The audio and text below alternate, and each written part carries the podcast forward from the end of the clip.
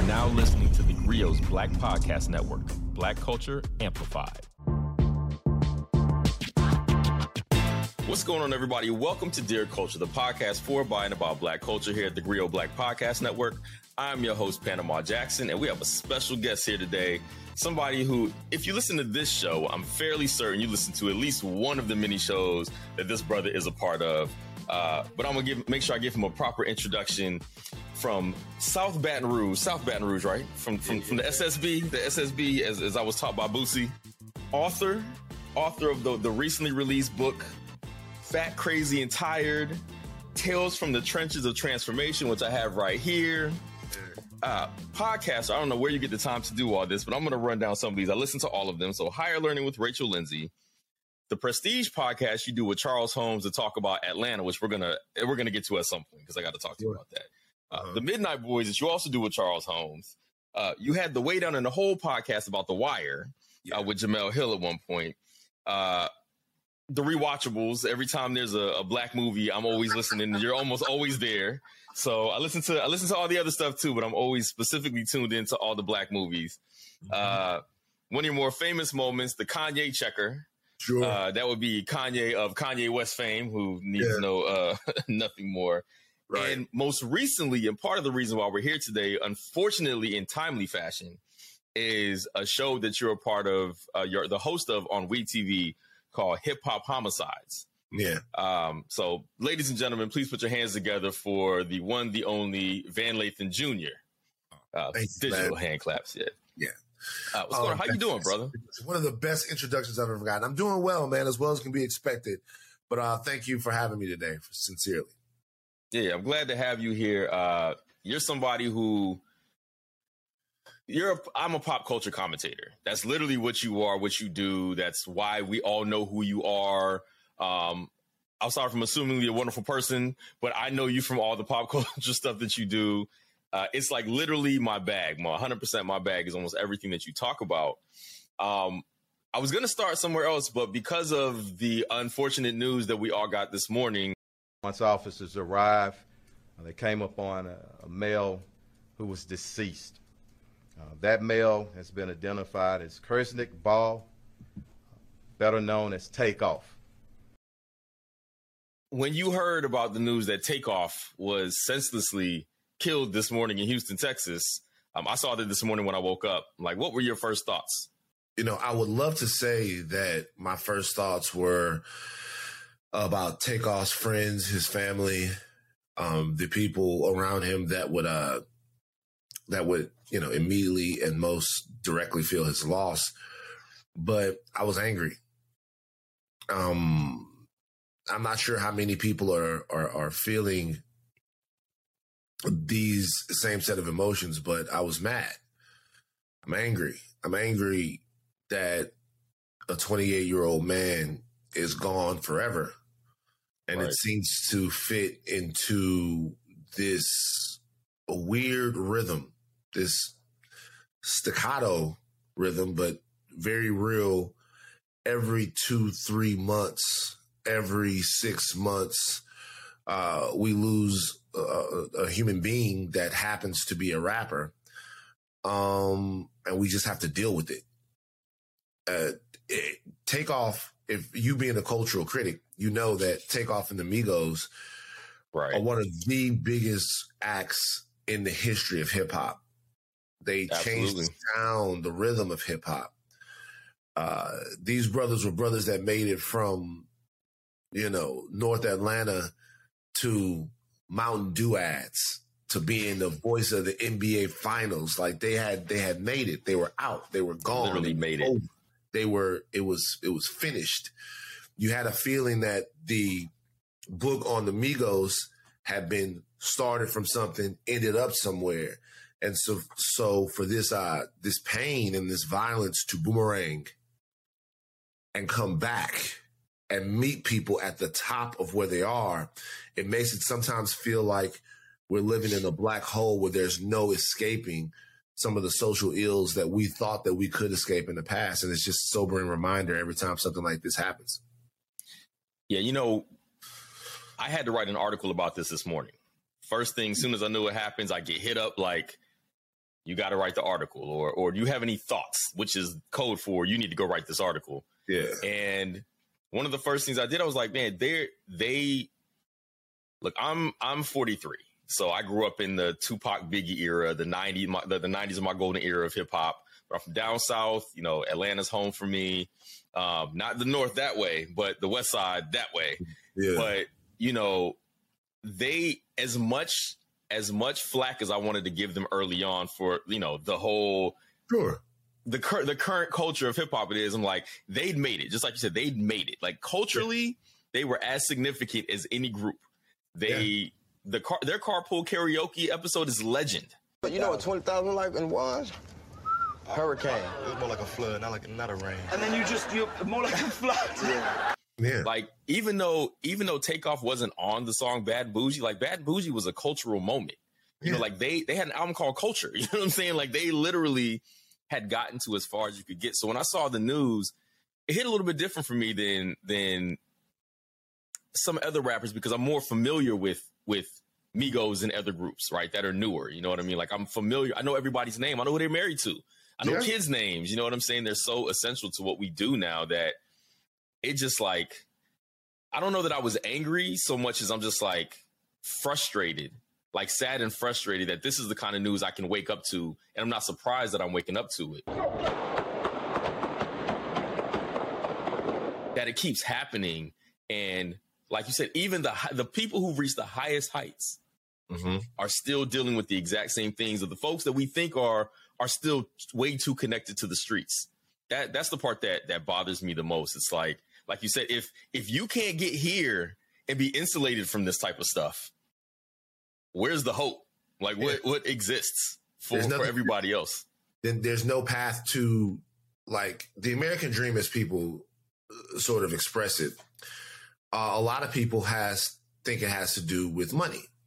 Um, whenever you hear somebody talk about the American dream, they talk about things that you can acquire that put you in proximity to it or give you, Right. you know, give you it, right? A white picket fence. What was like a white picket fence? I never know anybody that had one of those, but I've never actually had yet. Must- Nobody I know has a white picket fence. you don't have a white picket fence, just don't have a fence. Right? It's, it's very small. We could jump anyway. Um, so the home, the picket fence, all of those things. I never really view the American dream like that. I think that the American dream is about safety. It's about having an existence in America where you feel unassailed, where all of that stuff, it's economic safety. You live in a great neighborhood. It's, uh, it's actual physical environmental safety. It's getting to a point in America because America is such a eternal capitalistic tug of war to where you're no longer pulling at anything. You have a family, you're taking care of them, you're there. The dream is to no longer have to sort of uh, beat yourself up to get to a place or sacrifice to get to a place. It's something that you've now achieved. You get to have the life, liberty, and pursuit of happiness that the country says that you're entitled to, right? You're now safe. You've Right. acquired the safety as an American. Um, I think the thing that angers me is it seems like for a lot of us that that safety is inaccessible. It doesn't matter. You'll never get it. Um, and I know that we know that. you know what I mean? I know that we know that, but I'm 42, right? And getting to this point in life and realizing and being reminded every single time that you are unsafe, that that dream is like unachievable, that it doesn't seem like you'll ever be to a point because one of us is all of us, right? So I don't feel Right. safe if they kill Takeoff. I don't feel safe if they kill FBG Duck. I don't. I look in the mirror and I can't. And maybe that's the thing with me. I can't not see myself in these brothers. Like, I can't. Like I, I feel the oneness with them. Like I feel the same. And maybe that's maybe that's on me. Maybe I'm just emotional. I got anxiety. All of that stuff. So when I see this happening, like I'm mad. I'm mad that a member of the family. I I don't know. The details of this is still sketchy Right. It's still sketchy. We don't. There are so many different stories coming out. Right. There's a lot coming out. There's a lot coming out. But I know one thing already. It wasn't worth it. I don't need any more details or any, I don't need a forensic account of what happened. I don't need the streets account of what happened. I don't need eyewitness accounts of what happened to know one thing. It wasn't worth it. Yeah. So that's that.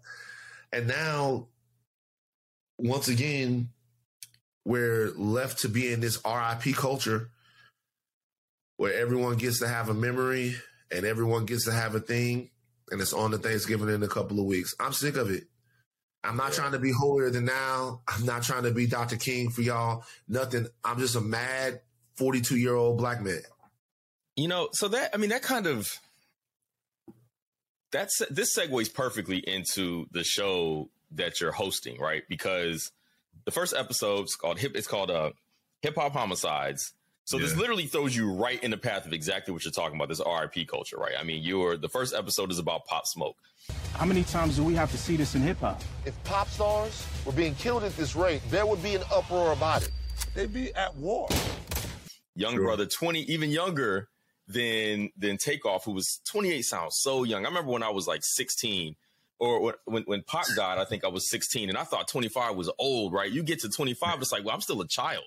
Yeah. I'm 43 now and I'm looking at 28 like, good God, how much life did you have you know, if yeah. if I died at 28, my daughter, my kids wouldn't be here. You know what I mean? Like none of I wouldn't I wouldn't be where I am today if if 28 was the end of the line for me. So, you know, but and Pop Smoke is 20.